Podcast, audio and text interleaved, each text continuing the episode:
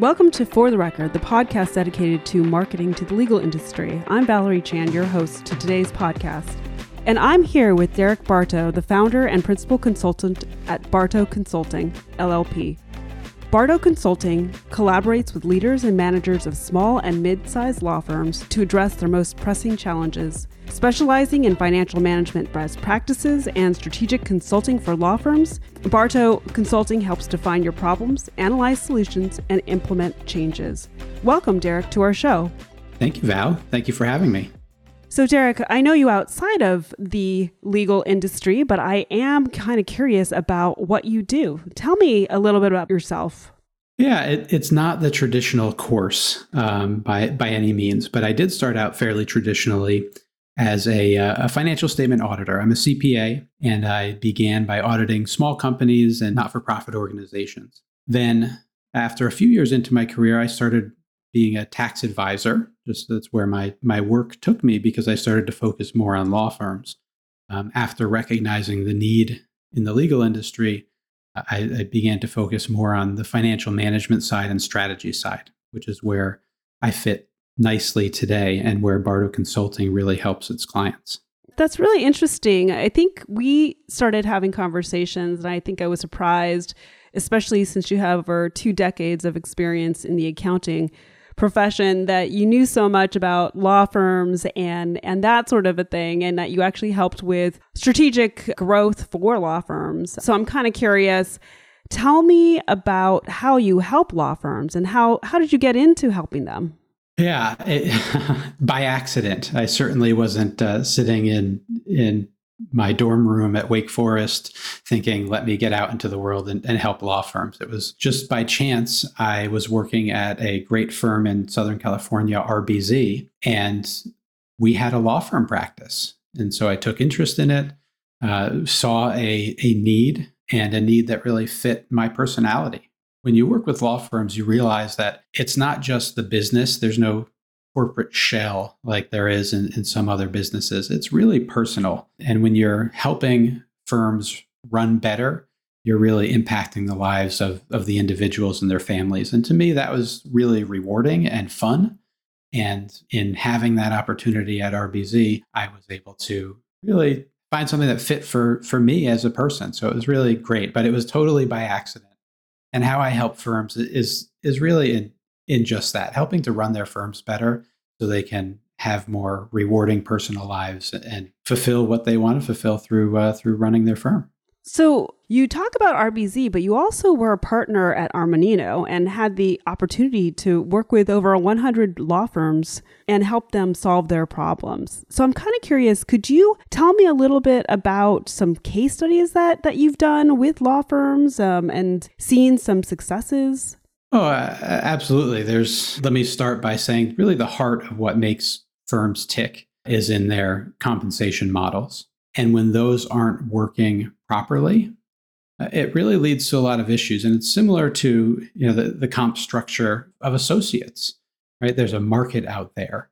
And in the last you know, 15 years or so since the recession, lateral partner transition has really it was on the rise it's settled down in recent years and it's starting to pick up again now but designing compensation plans that are structured so that you can attract and retain talent is really a, a key to being successful in working with law firms. So I've done a lot of that over the years and no, it's not a very specific case study, but you know, helping firms design that in a way where they can retain the talent as well as provide a succession plan for the uh, existing ownership where those who founded the firm and built the equity are able to quote unquote retire out and transition what they've built to a new generation where it will thrive. So, done quite a few of those over my career at RBZ and Armanino. And Armanino acquired RBZ back in 2015. So, my role at Armanino was really a continuation of what I was doing at RBZ. Got it. So, tell me about Barto Consulting. Um, what exactly do you do for law firms? Yeah, and and you you said uh, in in my introduction, uh, I help identify problems. Mm-hmm. And that's what we do. We we help firms identify the problems and then craft and implement solutions to help make their situation better. I know that's very vague. So specifically, we we really do that by serving as fractional CFO, fractional controller, and fractional reporting arms. And the reporting functions at law firms are really, really important. And you might just think of this as, oh, it's you know billable hours reports. Uh, it's a lot more complex than that. And really, when we look at the industry, there is a major lack of investment by firms, and has historically been there has historically been a lack of investment in this reporting and analysis function which eh, especially in this economy is is really going to be an issue or tends to be an issue when firms are trying to grow or adapt to the certain challenges that the economies are bringing. Got it. I, I'm just I'm, I'm going to throw you a little bit of a zinger here, just because I am kind of curious, especially since you've worked with both small and mid-sized law firms. What is the difference between a solopreneur and a small law firm, and a small law firm and a mid-sized law firm, especially in helping them with strategic growth and strategic financial growth?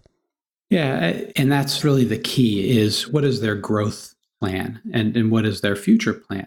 As they exist, a, a small or solo law firm is going to have a lot different needs than a mid-sized law firm. Why? Because you're typically one practice focus. You have less people to monitor, especially if you're if you're just a, a solo. Um, you only have one person to monitor, but you generally will have employees or staff and need to make sure that you're mobilizing them in the most productive way to generate the most profits.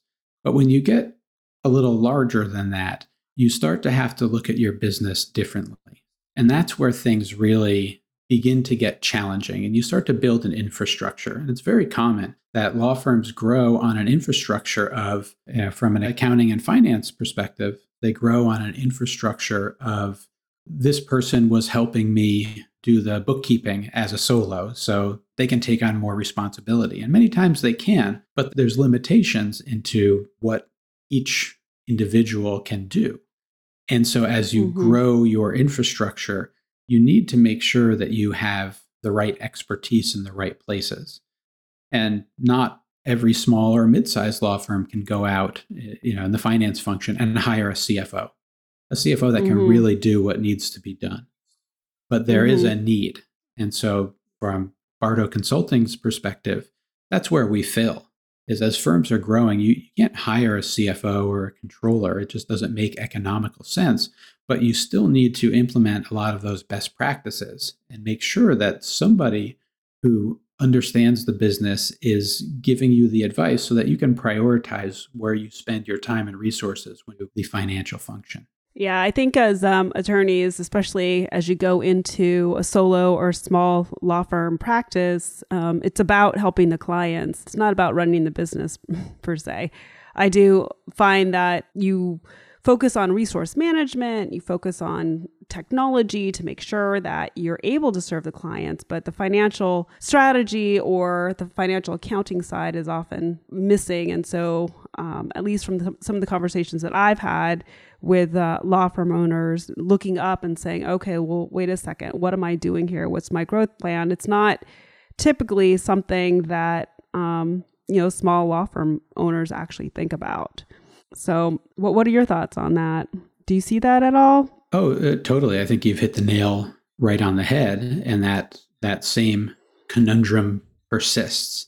Is what's the balance between the client service, which is the most important thing, and the structure that you have on, on which to provide that advice and that service. And you've seen it in, in your experience in working with law firms and in the legal industry you have to really understand the full scope of what needs to happen to run mm-hmm. a successful firm. You don't need to be expert in everything, but you do need to have some level of awareness. And from my perspective, I'm a financial expert. So I'm able to fill in those gaps really, really well. But there is so much more to running a firm. And what, what benefits me is my knowledge and my experience in working with so many firms I'm able to see those things and understand that they need to be addressed by some individual. So I'm able to help with those strategies, help with being in the boardroom, so to speak, with the individuals who are setting the strategy and giving certain perspectives but also understanding everybody's perspective and being able to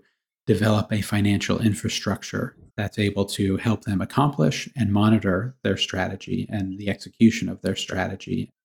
That's actually amazing and extremely useful. So I, am kind of curious though, what are some of the challenges that you see that law firms have, especially as it relates to accounting and financial management? Yeah, and, and I I think let, let me first kind of give a framework, contextual framework, so that we understand kind of where the challenges will fit. And from my perspective, I, I look at what a, functions a, a finance and accounting department should be performing really, really well. And I can break them down into a few. And we can get more detailed on these. But to summarize it, you've got of your financial strategy, and that's your planning and making sure that the firm is expected to be profitable.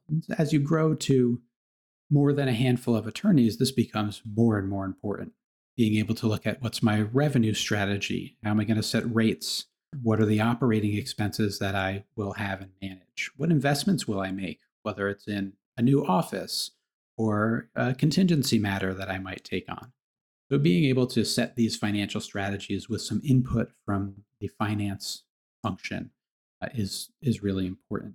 Another important factor is the partner relations, especially as you start to grow. You take on new partners. And new partners are not just employees, they're contributing to the business. They may have complementary skill sets to the original owners, have been running the firm for previous period. So you, you have to have some level of relations with them. As we talked before, this includes the compensation plans, um, how you bring them in when partners exit, how that looks. And so it, it's really about how you manage that whole process. Very important in in law firms. Then we get to the kind of the accounting operations phase, and that's what you normally think of. Your your billing, your collecting, your trust accounting, you know, just keeping the lights on, keeping things running. And then lastly, which is the most important piece, is the reporting and analysis. When you start to have a more complex organization, you really need to report. You really need to be providing that feedback to the strategy to make sure that things are operating as planned. And if you need to adjust, which you certainly will, you can make those adjustments with really sound information.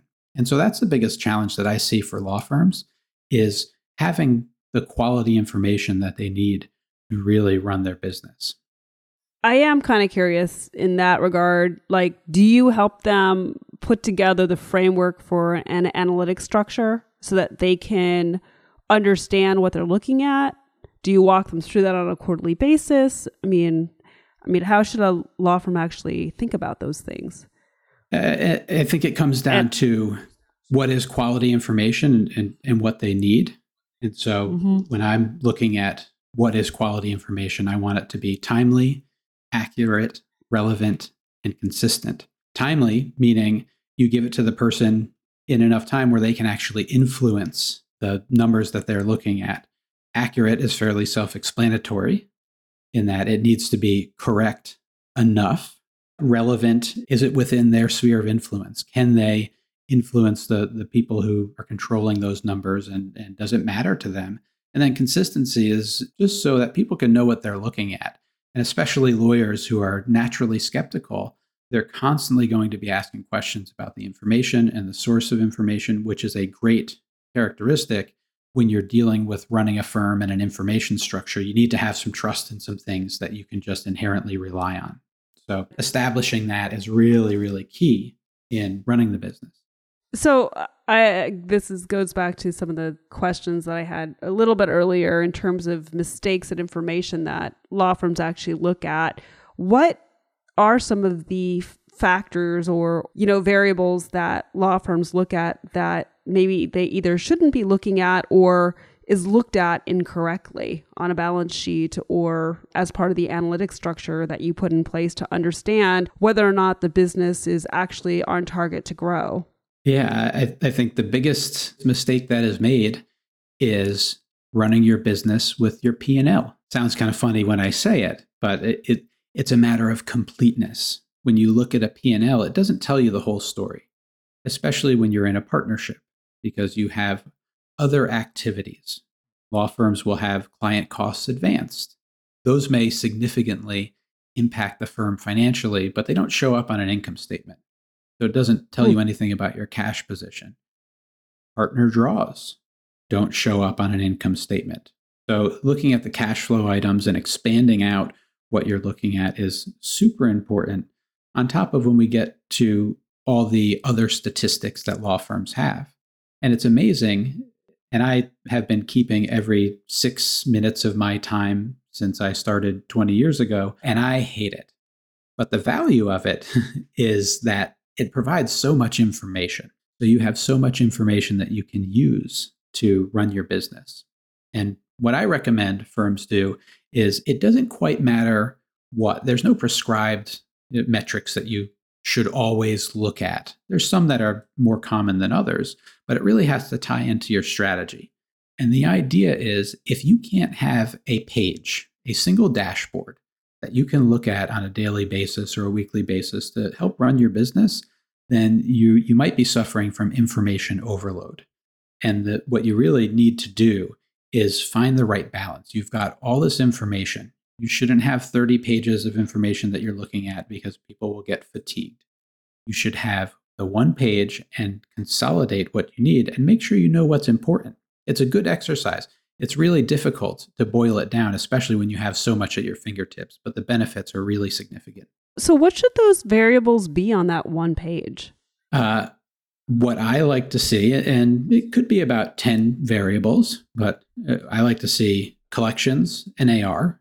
Absolutely. I mean, that, that's really the tail end of the business. And if that doesn't function properly, then everything else that you've done is for nothing. So, mm-hmm. collections and AR and being able to find out where are my problem areas. I like to look at the client performance so, whether it's clients or matters and how those clients are doing and who's working on them, what they're working on, and what their realization is. And many firms will struggle with finding realization that one is accurate because it can come out of the systems in many different ways, depending on what time and billing mm-hmm. system you use. And two, you have to understand what it means and, and what the components of it are.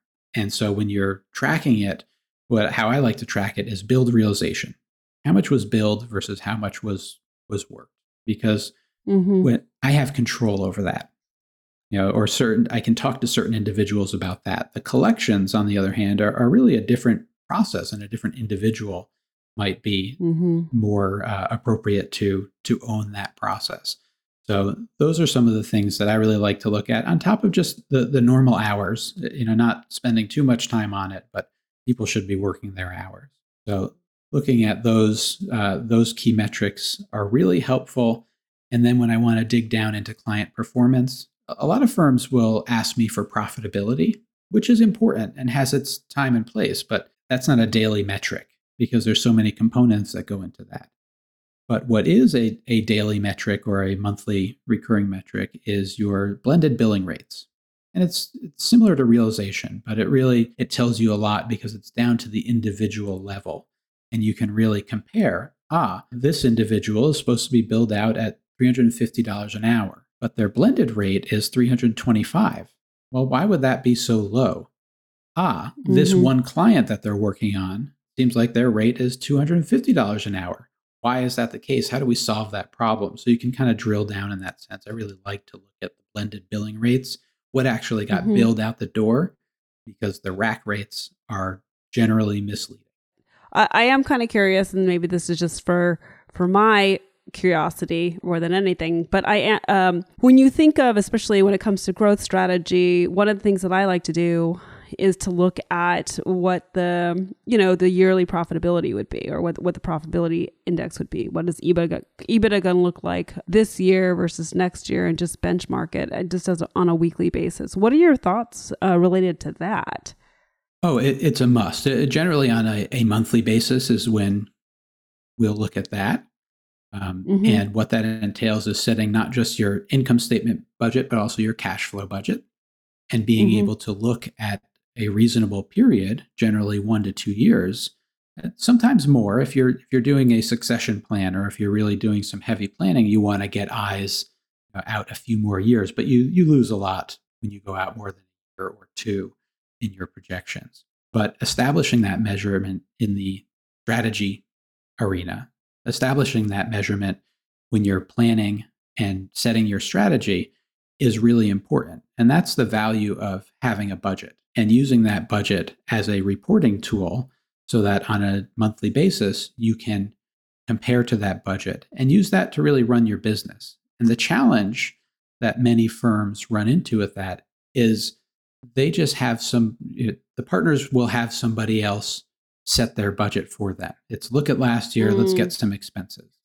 The, mm-hmm. the the revenue is hey let's just take our people and, and build up a revenue number or let's just take mm-hmm. last year very dangerous trap when you're trying mm-hmm. to grow you cannot use your firm's history as an mm-hmm. indicator of what will happen you really have to use intent and so when you're driving those those budget numbers you have to look at what do we expect to do we expect to have a new office we expect to have more people what is that going to look like from a revenue standpoint? And look at it conservatively. You don't want to get to a point where you're constantly off on your budget because you've assumed that your realization rate would be 99% and everybody would be working 1800 hours. It just yeah. You, you have to set your budgets on more conservative numbers. But the most important part is in that reporting and analysis area, making sure that you're looking at the performance against those budgets on a regular basis, reprojecting, seeing if you're going to be off course, not just now, but in six months from now. Yeah. Seems like um, the listening exercise, understanding where you actually want to grow to, and being able to understand what realization rates are and where you want to go is actually intent is really important compared to how we like to think about looking at an annual budget or growth plan. So very, very different. Well, that very interesting. That's where the financial strategy piece it comes into play. And when we're talking about mm-hmm. how the finance team can support the strategy setting from that mm-hmm. standpoint, mm-hmm. is a financial strategist being able to tell the attorneys who are setting the goals and, and setting the budget. Here's the issue with that. And being able to raise those red flags if they are just uh, foundationally preparing the budget mm. or the plan wrong or setting expectations that are unlikely to be met. And so having that infrastructure or that embedded in your infrastructure can really help to have a strategy that is achievable. Got it. So there are two questions I have uh, related to this. Some of the firms that I know of, just in the mid-size range, not primarily small, you know, small law firms, but have changed um, from an hourly model to an AFA model. Um, how does that affect profitability and realization, or does it? It can. I've seen it in some cases be extremely, extremely profitable. You know, wh- where I've seen the most success is in success fees If cases go well, uh, there's a kicker, right?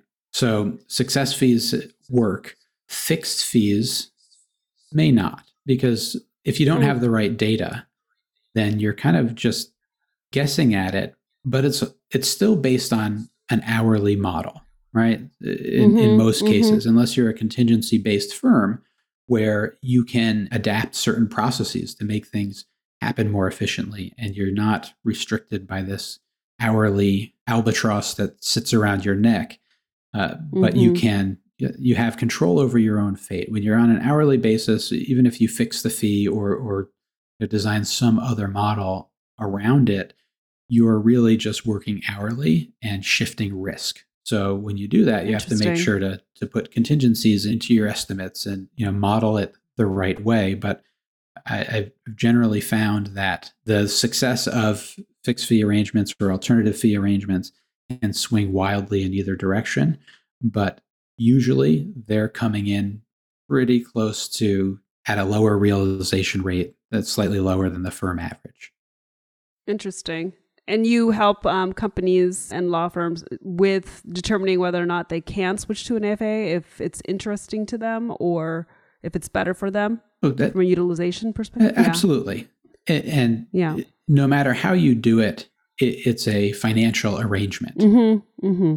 So, and it, it the financial arrangement is looking at history as a guide, looking at expectations, whether you know history may guide them or not, uh, and then managing risk. So putting all those together is something that requires some financial understanding. And some some firms don't have me do it and they you know they know the business well enough and they kind of have a feel for it to where they're able to to craft them themselves but others need a lot of support and data and whether it's setting a fixed fee or some other arrangement need to know hey how does this look? What are the pluses and minuses? How might this go wrong? How might this go really well? And so using the financial function to give you that information whether it's through through me and Barto consulting or mm-hmm. through the in-house team um, they, they will need that information.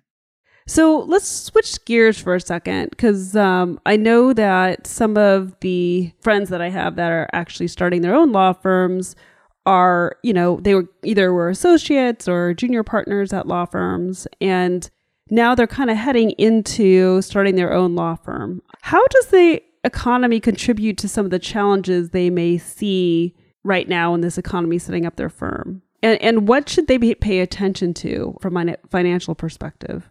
Yeah, I my first advice is to start off nailing the basics. And as I said before, collections, right? Everything mm-hmm. should be about collections. So as you're setting up your new retainers, as you're getting your new clients, as you're bringing in this work, how are you going to collect it? And so thinking of it from that standpoint is really important. And when you talk about the economic challenges right now, there's there's just a lot of uncertainty as to what businesses will be able to do. So I think that that's mm. just very broad advice as you're getting started. But the challenges you can expect are really going to be around people. The people mm-hmm. environment mm-hmm. that we are in now is like none that we've ever seen before. And mm-hmm. it, it is trending to persist. And some law firms, as it relates to remote working, are saying, hey, you know, everybody back in the office. Um, mm-hmm. I, I just, that's not the reality of what the future of practicing is going to be like. So when you're setting up mm-hmm. your firm, you need to think about how you're going to work with people, how you're going to attract the people that you need, how you're going to compensate them, and how you're going to interact with them and manage your investments accordingly. Don't go get an mm-hmm. office if if you're not going to be able to find anybody who can go into the office who's even in the same state as you are and while things have settled down a little bit from where they were the last couple years there's there's still a lot of benefit to that you know de- defining your people strategy and making sure yeah. that it's a core part of your business model.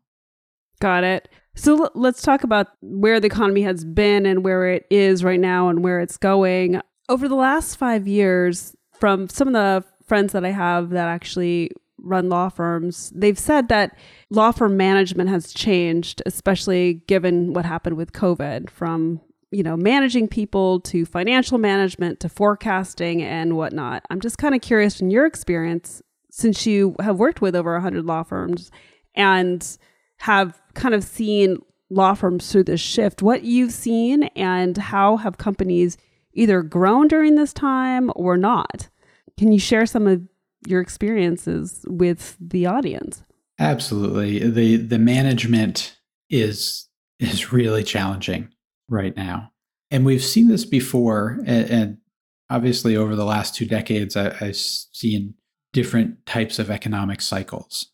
And being at the forefront of the last recession uh, and being able to really see what firms were doing to respond, the challenges were different. And I think what it really came down to is there was a lot of fat to trim, there's a lot of overhead. And so while there was hmm. pressure and there were challenges, that really helped a lot. And you know the administrative structures and support structures of firms changed drastically, and that coincided and was timed really well with the advances of technology and alternative service providers that were able to fill in some gaps and and so mm-hmm. the, the, the law firm model changed a little in that uh, you know you were really looking at partner profitability and, and productivity you're really in that time period not allowing quite as many partners in and you were really looking for laterals that had a book of business to grow your firm and that was number one Mm-hmm. strategy that was that was employed but that didn't really change the business model Mm-hmm. a lot of things were done very similarly afas were coming into or kind of re-entering the conversation quite quite a bit more uh, Mm-hmm. but uh, on at the core it, it wasn't changed as much as it is now because Mm-hmm. professional services are people businesses and the whole economy from a people standpoint has changed we were thrust into remote work that requires Mhm. different management from a, a firm perspective you can't see people to know that they're working you can't see people to know that they're happy you can't see smiles Mhm. on their faces they might not be on camera on zoom whatever the, the reason is it's a, a Mhm. different management you've got technology to help support that remote working that's becoming more and more prominent in firms Mm-hmm. and becoming a necessity. And on the financial side, I look at you know, billing software and paperless billing programs that firms were just starting to, uh, to implement them when COVID hit. And there were some that were, were doing it for a good bit of time prior to it, but pretty much all of them were thrust into it pretty quickly that time period. yeah. But that, I, I think, pales in comparison to what's happening with the changing demographics and Yeah. and the the industry as a whole. Over the last three years, the total population of lawyers in the U.S. has actually declined, Mm. and that is the first time that that it's happened in in decades. Additionally, I lost my train of thought. Hold on here. Additionally, you've got changing lawyer demographics. And about 10 years ago, you had about 26% of lawyers that were over the age of 55. Mhm. If you look at it today, that number has gone up to 32%. So you've got the majority of the demographic class as imminent retirees. Mm. And those coming into the industry, especially when we look at the last few years, and law school enrollment had declined drastically after the the recession, and it hadn't Mhm. quite recovered. It's just starting to recover, and it's it's interesting if you look at the the starting salaries Mhm. and compared to the uh, law school enrollment, y- you'll Mhm. find a relationship. The law school enrollment increases a year or two after the starting salaries start to increase. So now that we've got salaries Yeah. back on the rise after they declined significantly after the session, we're starting to get more attorneys coming into the industry, but not enough. So you're going to have to do more with less. And what we experienced in 2021 with massive turnover and skyrocketing compensation. And I'll tell you, the firms that I dealt with during that time period were panicking, raising salaries in in ways that they couldn't even support financially. Hmm. And, and it was really driven by the top tier firms in the AmLaw 100 that were were paying these, these salaries that mid-sized firms and small firms couldn't even even fathom. So things really changed from a a people competition standpoint. Now it's come back down to So earth a little bit. Yeah, but I, I am kind of curious because uh, running out of time. What are some strategies that you recommend, especially given the the people aspect um, and what law firms should pay attention to now in a recessionary environment? What what are strategies that they should pay attention to to grow during this time? I think no, number one is you have to be cognizant of your model, and that that goes to profitability. You have to understand what components go into it and how the people that you're hiring can drive the revenue that you need to to really be as profitable as you had planned. Mm-hmm. I think the other i- advice that I'd give uh, as it relates to technology, there's a lot of new technology that is available. Do not rush into it. Technology by itself is never the solution. I- I- it's it's a tool and it can help the solution, but you really need to look at your process before you make the leap to a new technology. Because what might happen is you slow the process significantly. You add new sets of challenges in a time where you really need to mobilize people to to change and and and adopt this growth strategy. if you say technology is what you need to be able to do that, you're really adding a lot of risk and you may just create a lot of fatigue around these strategies by implementing something new. Work with what you have, make it work, look at your process, your inputs, your process, and your outputs, and use that to, to guide the technology decisions. Got it. Last question, especially on the technology note. Are you, especially since you did this at Armanino, are you going to start recommending, like once you're able to to help law firms with their growth strategy, are you going to start going? Are you going to recommend technology to law firms if they ask?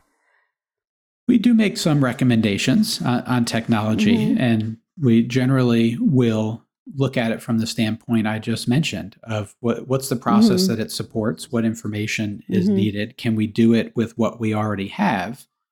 Mm-hmm. Uh, but generally, I will rely on experts like you and others to really mm-hmm. you know, to know what's out there in the industry and be able to recommend and and work with with you and work with others on really supporting that process, that transition, the change management process that's mm-hmm. in, in, that's inherent in any technology adoption. Got it. Well, this has been really informative and helpful. Um, so I really appreciate your time on the podcast and thank you so much for joining us. I appreciate you having me. Thank you so much. Great.